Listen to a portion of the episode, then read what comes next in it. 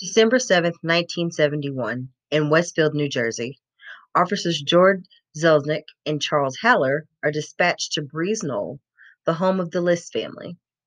The neighbors had called because there were two suspicious people walking around the outside of the 19 room mansion, but nobody had seen the List family for over a month. The neighbors, thinking that maybe the place was being burglarized, alerted the authorities. When the cops show up, they realize that these aren't two burglars. In fact, they are two teachers from the eldest child, Patricia, who was 16 at the time's school. Her drama teacher had come out to the house and enlisted the help of another teacher to come with him because he couldn't, quote, shake the feeling that something was terribly wrong at the list house. The officers, after learning that no one had seen the family for over a month and that the lights in the home had been burning out one by one, entered the home through an unlocked window they found. As the officers entered, they were hit with unbearably cold temperatures and they realized that the AC had been turned on full blast and the chords of religious music playing on loop could be heard throughout the home. But there was no sign of any family members. As they went through the house with only their flashlights to guide them, they noticed that everything seemed to be in place. Nothing was missing, nothing seemed to be overturned. There seemed like there were no signs of foul play in the home. In fact, when they searched the kitchen, they looked and saw that someone had eaten dinner, washed the dishes, and put them in the dish drain to dry. Nothing in the house gave the indication that anything was amiss. It looked as if maybe the List family had just went on an extended vacation. As the officers continued to move through the house, they came upon a set of heavy curtains that partitioned off the ballroom from the rest of the house.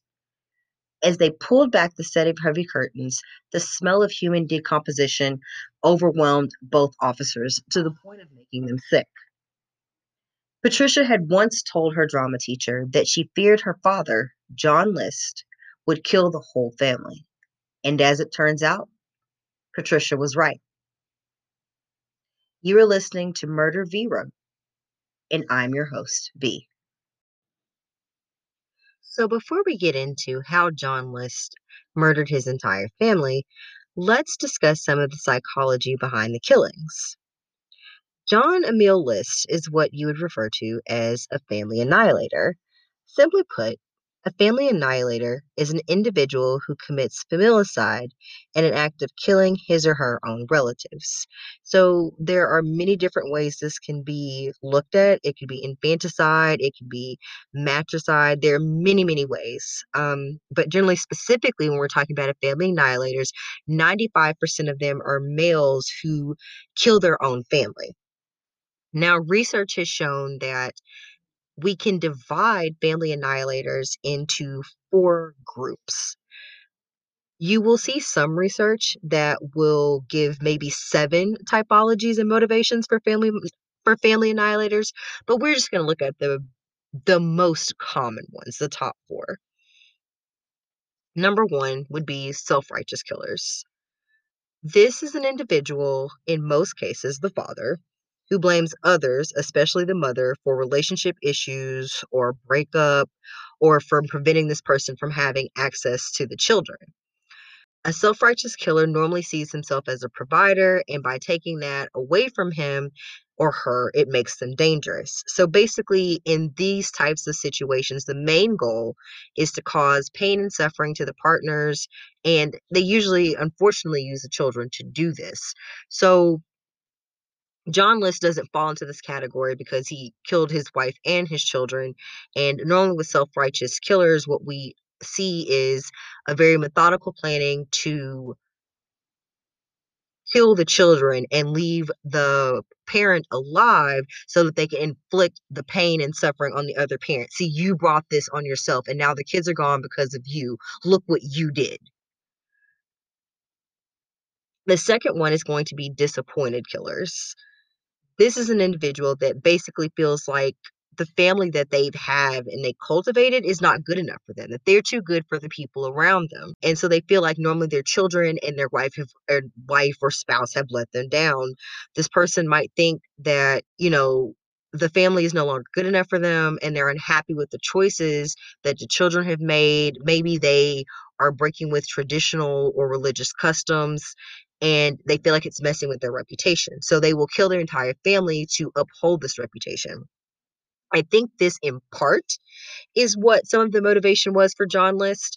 Uh, we'll find out later that he writes a letter that is read at his trial and he discusses some of the reasons that he murdered his family.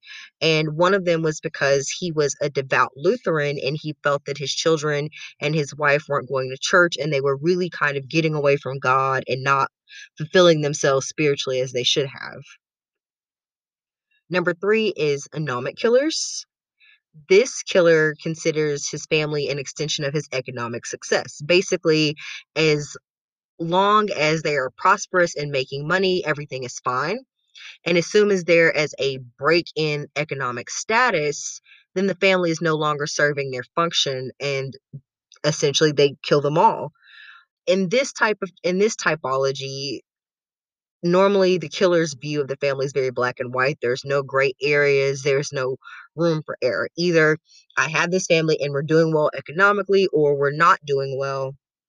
And they don't ever look at it as how women can join the workforce or provide financial or help relieve some of the financial burden rather than kill the entire family. They normally are perceived to be great fathers, loyal husbands, successful jobs, successful life very often they have personality disorders um, such as narcissism or dependency of some sort and they have a history of psychological problems like depression substance misuse paranoia anger or something as simple as difficulty maintaining a job. The main trigger for offenders that fall into these categories is normally a breakup like a divorce or the wife deciding to leave the family or financial hardship but that can often depend on different categories or subtypes of family annihilators. The modus operandi or the MO for this type of killer is usually them killing in their own house or in a secluded area chosen by the perpetrator. One of the key factors for family annihilators is whether or not they have access to a gun. In over 80% of the cases that most studies are done on, what they find is if the husband has immediate access to a firearm, they are more than like they are more likely to commit these types of crimes. Or they will choke and suffocate the family. That's the second leading cause. Or something like a carbon monoxide or maybe drugging the family. Most family annihilators will kill themselves after the murders, but that is again not the rule, and sometimes there are exceptions, and that depends on the motives behind why they killed the family. If they feel like it is the family is an embarrassment or they're going through some type of economic hardship, then they very often will kill themselves and the entire family so that they can all be together in the afterlife, but not be embarrassed by the economic hardships or whatever the perceived threat is.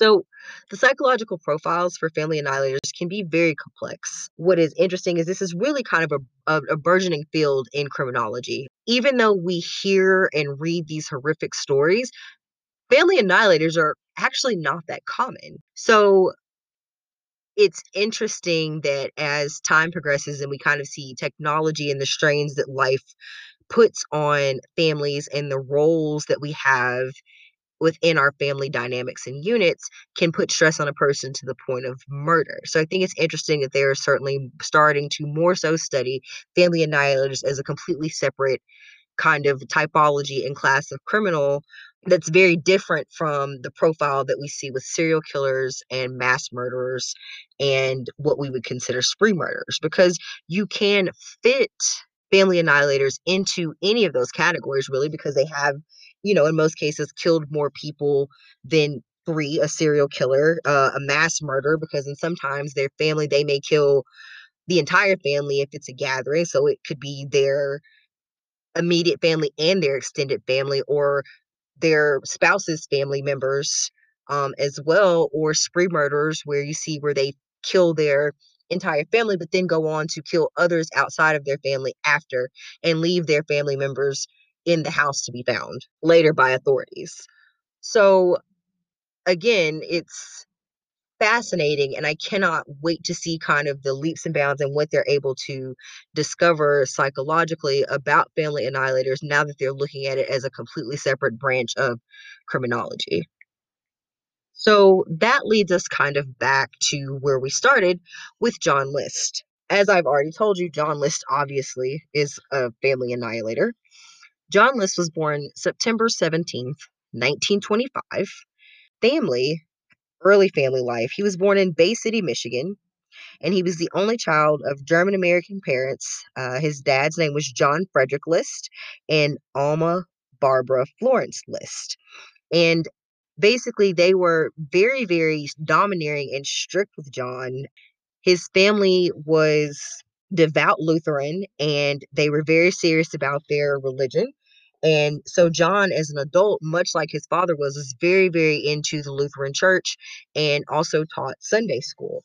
Um, he felt like his Lutheran faith was a very, very, very, very, very, very, very, very, very big part of who he was and go from there. But what we find out about Helen is that John really didn't have a lot of experience with women just because of the social anxiety and kind of not having the social and emotional intelligence that someone his age should have. So, for lack of a better term, it, it seems in a way that maybe Helen kind of hoodwinked him, we'll say.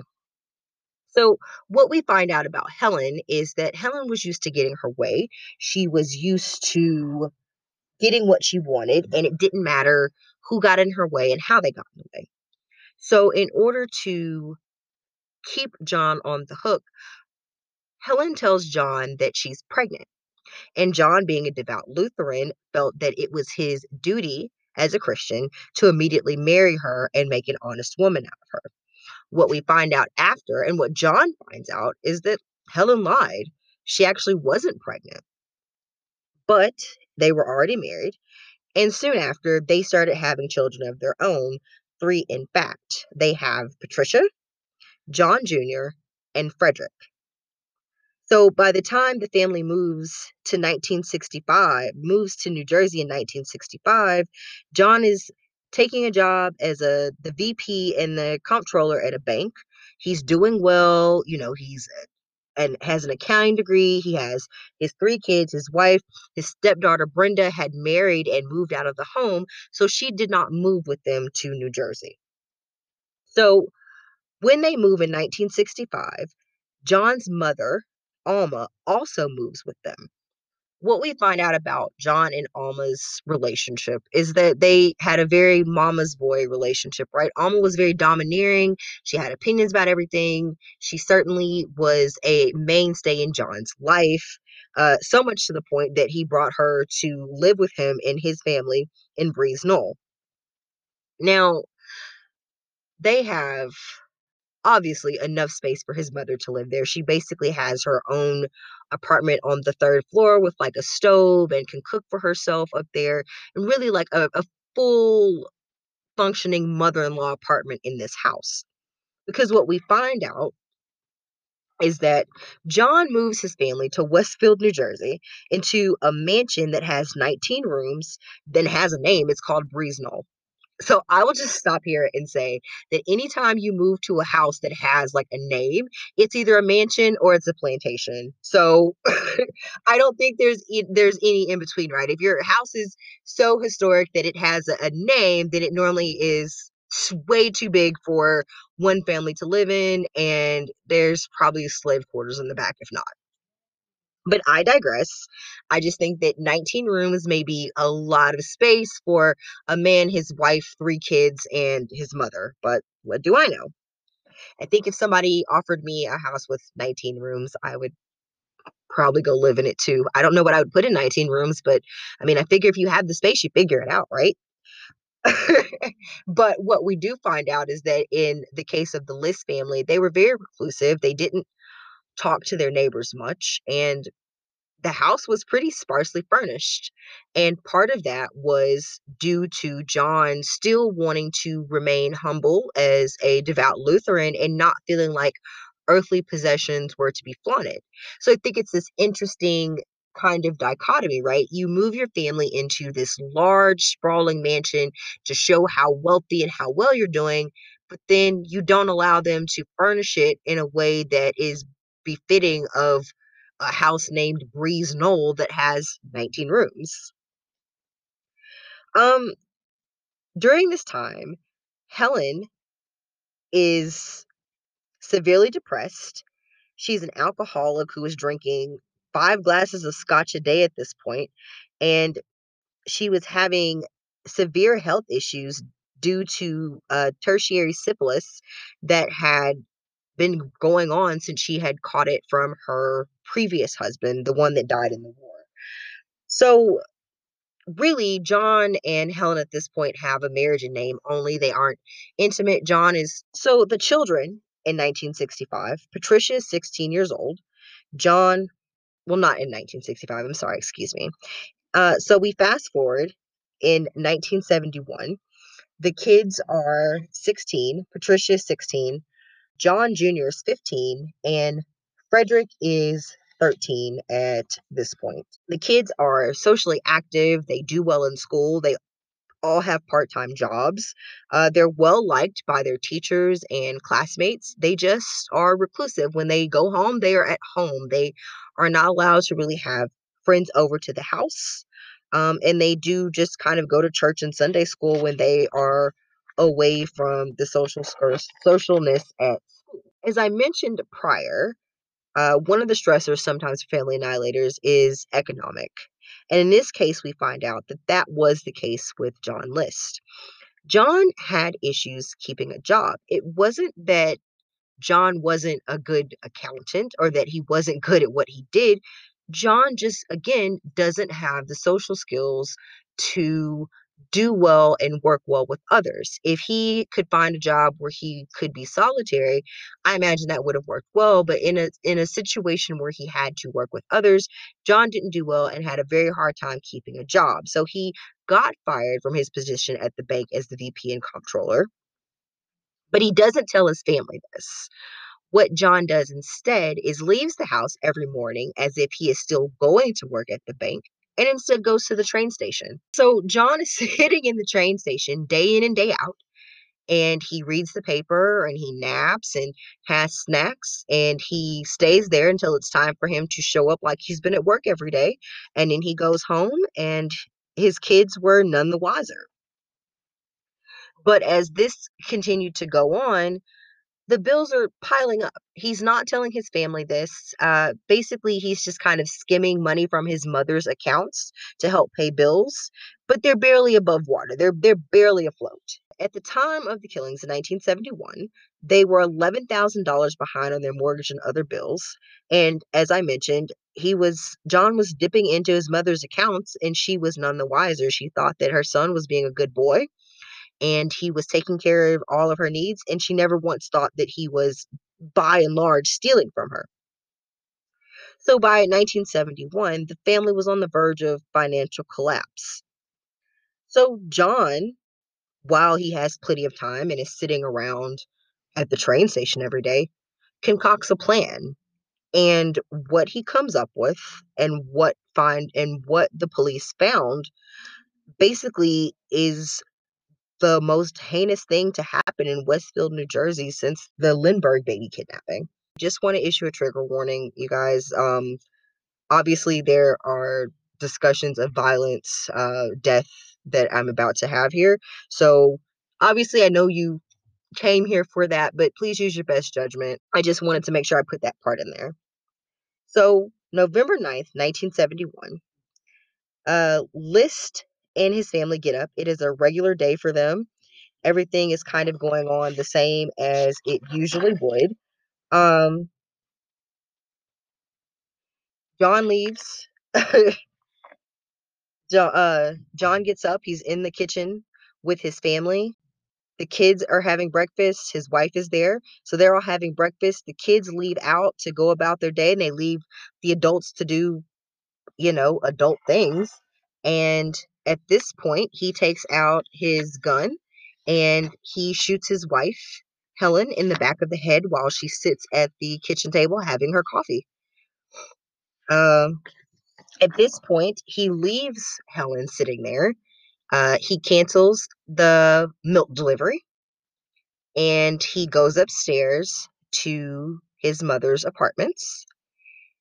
And while he's sitting there talking to her, she is discussing and he kisses her on the cheek. They're having a regular conversation. He then shoots his mother over her left eye and she basically died instantly. She fell to her knees, and what we find out is that she actually broke both her knees when she fell because she just slumped over. She was dead before she ever hit the floor. John then takes this time to go back downstairs and clean up the blood in the kitchen. John takes this time to clean up the blood in the kitchen from where he had shot his wife and left her body at the kitchen table.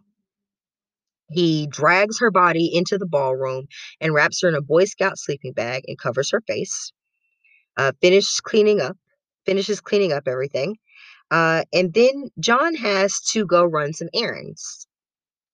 So John goes to the bank. He closes all their accounts out. He cashes in his mom's savings eh, savings bonds and closes her accounts teachers and friends or anybody that would be looking for them. I'm sorry, he doesn't take them out of school. What he does is he tells the school that they are going on a visit to North Carolina to visit Helen's mom because she's ill. Now, what we find out once John List is captured later is that Helen's mom actually was ill and she was supposed to come visit them in Westfield, but she was too sick to travel.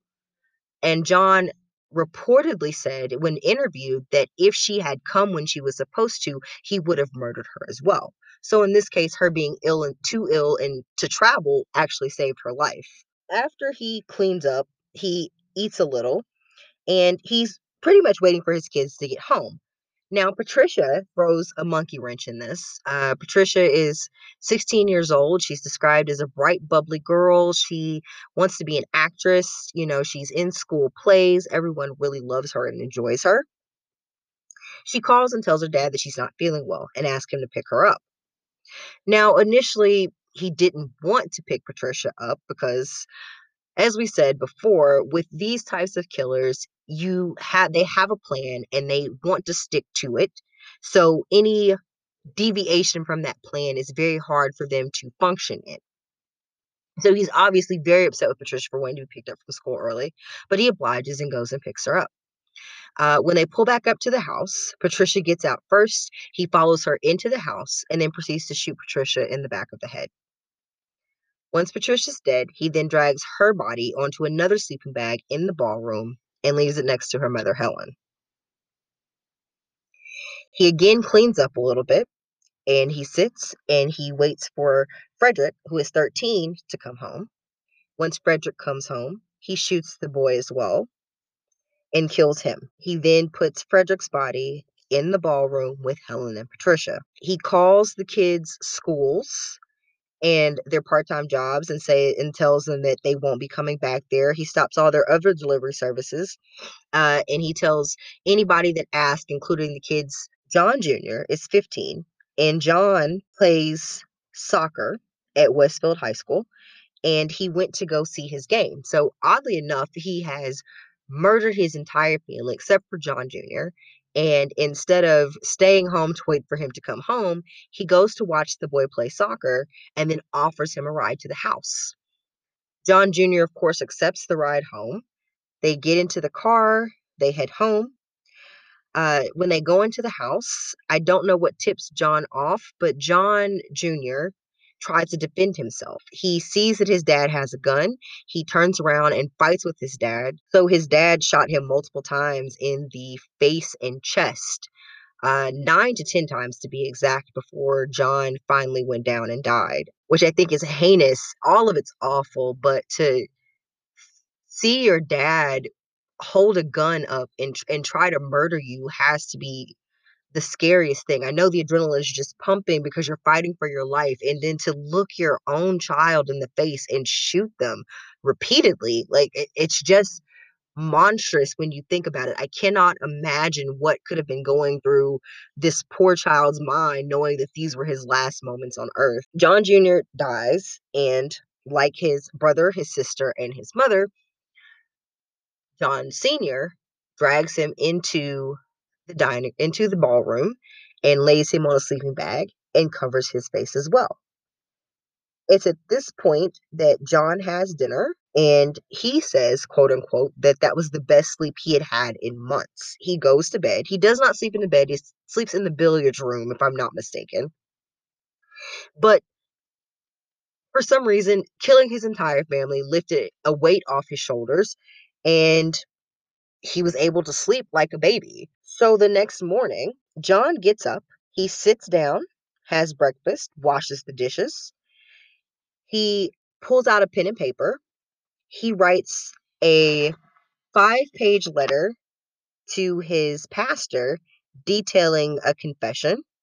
He turns on the radio to religious station in the house.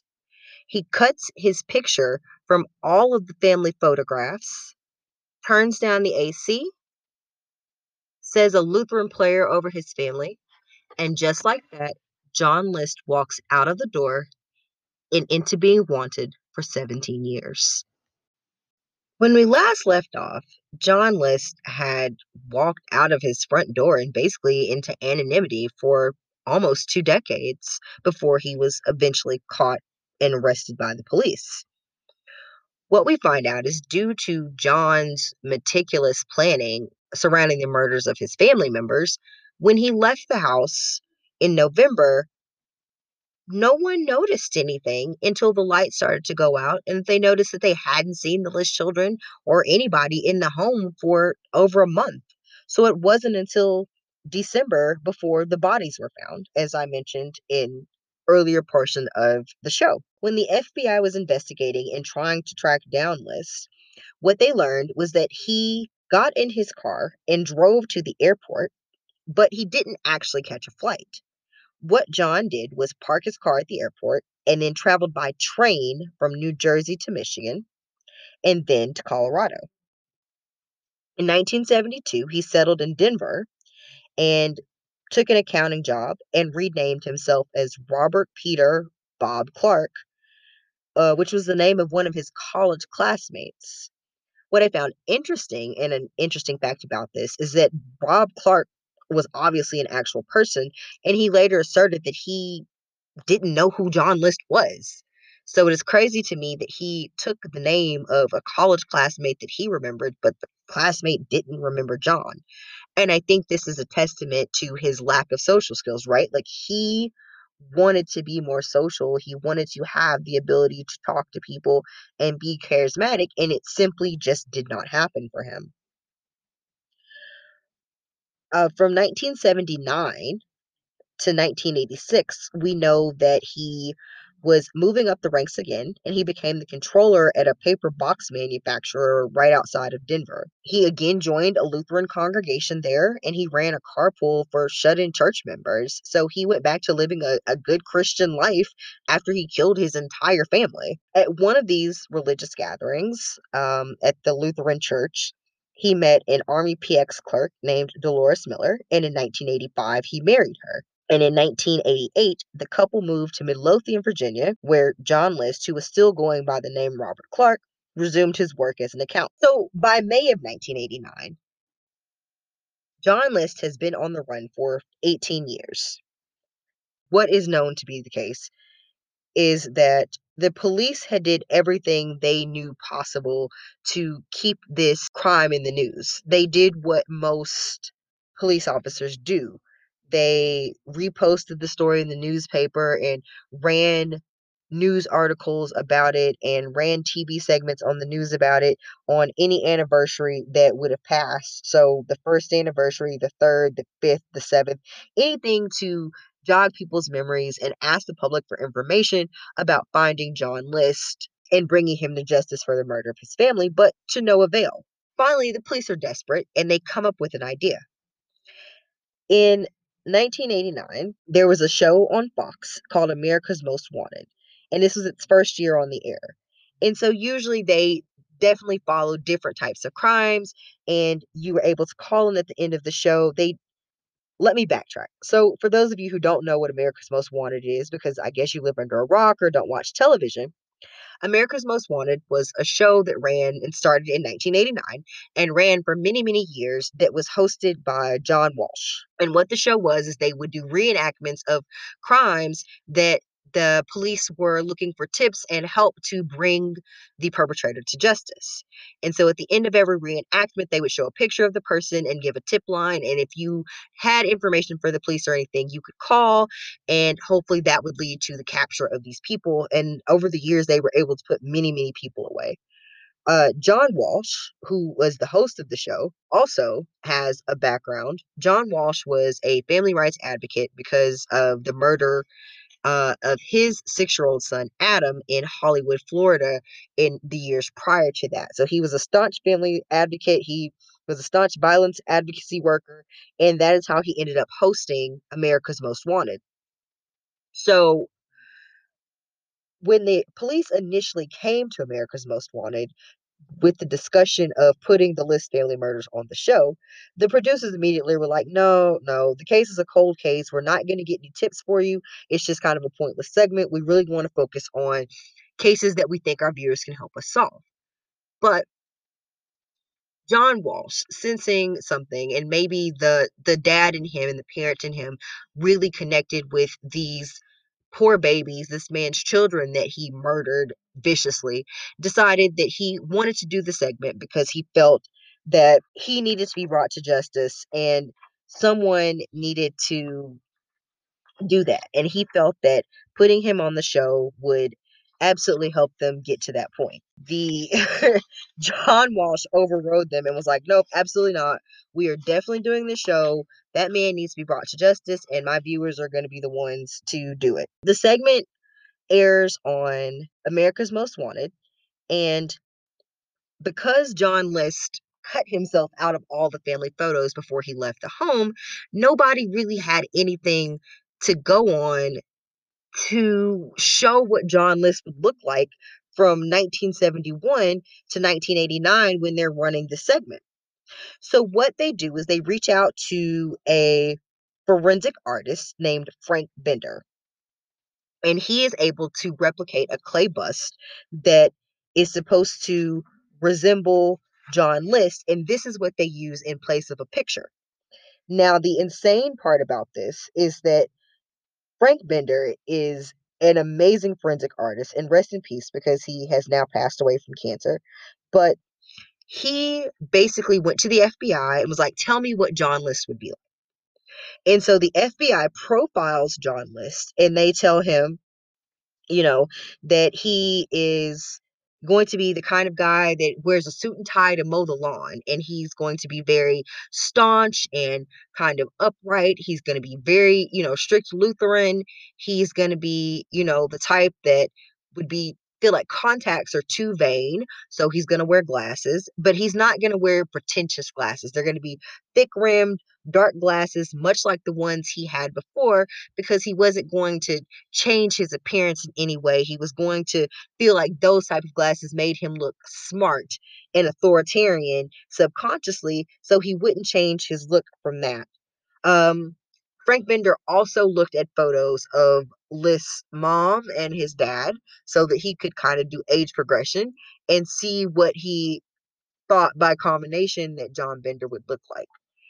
In fact, it's a known story, and part of what he told on an episode of Forensic Files regarding this case is that he looked for the right pair of glasses for weeks. He scoured secondhand stores and bargain bins and Goodwills until he found just the right pair and I will post the clay bust and a picture of John List um, on Instagram and on the Twitter so that you can look at the comparison. But it is an uncanny resemblance. Frank Bender knocked it out of the park. At the end of the segment on one of John List's old neighbors, when he lived in Denver, recognized him. And she was sitting there with her believe her daughter and they're watching it and she's like that's and she looks at it and she tell looks to her daughter, and she was like, That's Bob. That is our neighbor Bob. I, I know that's who it is. And she blows it off and she's like, No, mom, that's not, not him. She's like, No, no, no. I know that's him. I know that's Bob. I know that's who they're looking for. She was like, even the scar behind his ear and the glasses, it was an uncanny match. And this woman was convinced that she had been neighbors with John List. So she calls the FBI and gives them the tip, and she explains that, you know, she lived in Colorado and that she once had a neighbor named Bob Clark, and Bob was an accountant who wore those types of glasses and looked just like this bust, but that Barbara, that but Bob and his wife had moved to Virginia. So after the FBI gets this tip, they follow up on it. And lo and behold, on June 1st, less than two weeks after the original broadcast on America's Most Wanted, List was arrested in Richmond, in Richmond, Virginia, at the accounting firm that he had been working at under the name Bob Clark. Now, List does not give up that he is John List. Obviously, he does not do this at first. Um, while he is arrested in Richmond, he continues to stand by his alias that he is Robert Bob Clark for months, months and months and months. He was extradited to Union County, New Jersey in late 1989, but finally there was irrefutable evidence of his identity. They had a fingerprint match using List's finger the fingerprint card from List's military records. And then with the evidence found at the crime scene, he convinced he finally confessed his true identity on February 16, 1990. At trial, John List testified that his financial difficulties reached crisis level in 1971 that we talked about. And basically, he just didn't want to be humiliated with his family uh, and he didn't want his family to be humiliated. A court appointed psychologist testified that List had obsessive compulsive personality disorder and that he only saw two solutions to his situation. He was either going to accept welfare or he was going to kill his family and send their souls to heaven. And in his mind, the welfare part was completely unacceptable because, as a staunch Lutheran, it was his responsibility to provide for his family as his dad had instilled in him. And not being able to do that meant that his family would be embarrassed and it would be a horrible thing. And basically that being poor or in poverty was a sin. And so rather than them live in sin, he killed his entire family and reasoned that he would hope to see them in the afterlife in heaven after all this was done. Also, during this time of the trial, parts of the letter that John leaves for his pastor, Rehwinkel, are read aloud in the court. Now, I am not going to read the entire letter because it is five or six pages, but I will discuss some of the things or the highlights that I feel like are important and some of the kind of insight into what John's psyche is. So, John confesses to the murder of his entire family, and he states that he feared for their immortal souls. John believed that the 70s were a sinful time and that his family was straying further and further away from God. Of Patricia specifically, his daughter, he says, being so determined to get into acting, I was also fearful as to what that might do to her continuing to be a Christian. I'm sure it wouldn't have helped. At List's trial, it was also brought up that Patricia was a practicing witch or Wiccan. Um, I don't know that this is true. I don't think that it is. There's not been any evidence to prove that she was a witch. I think this is something that maybe was being passed around as a rumor, that maybe was bantered around with his defense team as a way to further prove that he felt like his family was straying away from Christianity. Um, he also wrote in the letter, I wasn't earning anywhere near enough to support us. Everything I tried seemed to fall to pieces. True, we could have gone bankrupt and maybe gone on welfare, but that brings me to my next point. Knowing the type of location that one would have to live in, plus the environment for the children, plus the effect on them knowing they were on welfare was just more than I thought they could and should endure.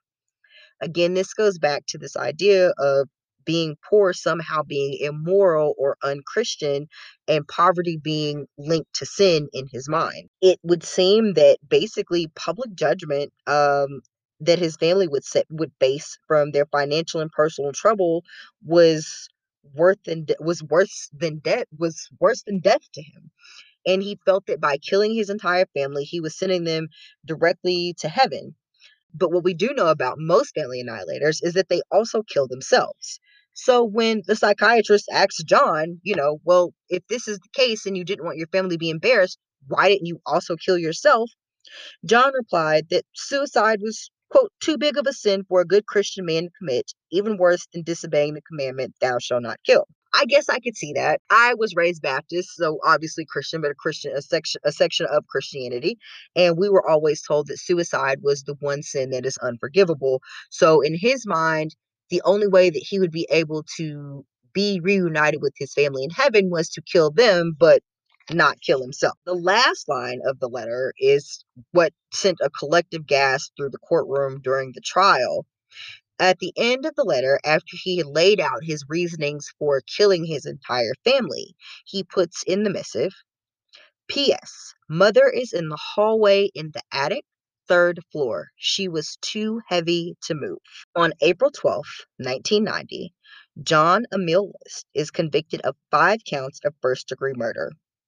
He attempted to plead insanity, but the jury and judge saw right through that. And at his sentencing on May 1st, the judge stated John Emil List is without remorse and without honor. After 18 years, 5 months, and 22 days, it is now time for the voices of Helen, Alma, Patricia, Frederick, and John F. List to rise from the grave. John was shuffled away to prison to serve his five life sentences. So, another side note, or I guess a small, I guess, addendum uh, that I thought was interesting. Um, there was a still an unsolved arson uh, in 1972 in which the house that they lived in, uh, Breeze Knoll, was burnt to the ground. And it is rumored, I do not know if this is to be sure, if this is to be believed or has been verified. They say that the skylight over the ballroom where he made his makeshift grave for his in morgue for his family was a Tiffany original. And the estimated value of the skylight piece was a $100,000, which is almost $590,000 in today's value, which was more than enough to cover John debts. But Again, I don't know how true this is. And also, there was no Antiques Roadshow in 1971 for him to take an original Tiffany skylight to. And I doubt he wouldn't have he would have even known or thought about something like that as a way to solve his money troubles. And with that, that is the story of John List. I just want to shake it out a little bit. Let's think about nice things. That was a a tough one too. Ah, gosh. So John List is always one that has fascinated me because I I just have a hard time, even with knowing the psychology and the typology, to think that a person just murders their entire family in cold blood and just walks out the front door and into a completely new life like nothing happened. To me, that is That is a lot of crazy that I don't think I could that I don't think I could ever top. So I hope that you enjoyed the episode. Uh, I certainly enjoyed discussing this with you. Um, as always, you can find me on the internet um, at Twitter and on Instagram. It is at Murder V Pod. Please tell me how you like the show. Uh, please, if you have any ideas for upcoming shows or things you'd like to see me cover, don't hesitate to let me know. I love to hear from you guys, good, bad, and ugly. Um, yeah, just let me know what you think, uh, and I will keep the episodes coming because I really enjoy doing this with you guys. Uh, and hopefully, I'll have some guests on soon. I wanted to give a shout out again to uh, Chris and Penrose at All Docked Up. I also do that show with them. Uh, you can head over there. We are on Spotify as well as uh, Apple Podcasts and any other places you can find podcasts. Uh, that is Twitter handle All Docked Up and you can and again the show is called all docked up and you can check us out we uh recap documentaries that we have watched. I enjoy that. It's a lot less heavy than that. So after you're done listening to me, head over there for a palate cleanser. You're sure to enjoy. Uh, if documentaries are not your thing, I also am on another show with my really good friend and baby brother, uh, who's like a brother to me, not actual baby brother, but brother nonetheless, uh, Q. So we do Chopping It Up with Q podcast. That is certainly more pop culture, social commentary. So if that's more your thing, you can check us out there. Again, that show is called Chopping It Up with Q, and it is available anywhere that you listen and find podcasts. So again, you can find me at either of those places with more lighthearted content. And of course, you could always come back here if you'd like to email the show. The show's uh, email is murdervpod at gmail.com. I like to try to keep it consistent across platforms. You can always catch me there. Um, I don't know if there's anything else. Let's see. Uh, I don't think so. Uh, so with that being said, you have all my socials. But with that being said, uh, that is the show. I hope you enjoyed our deep dive into John Emil List, Family Annihilator, the boogeyman of Westfield, and all around horrible, awful douche nozzle dickhead. And again, my name is V, and this is Murder V Wrote.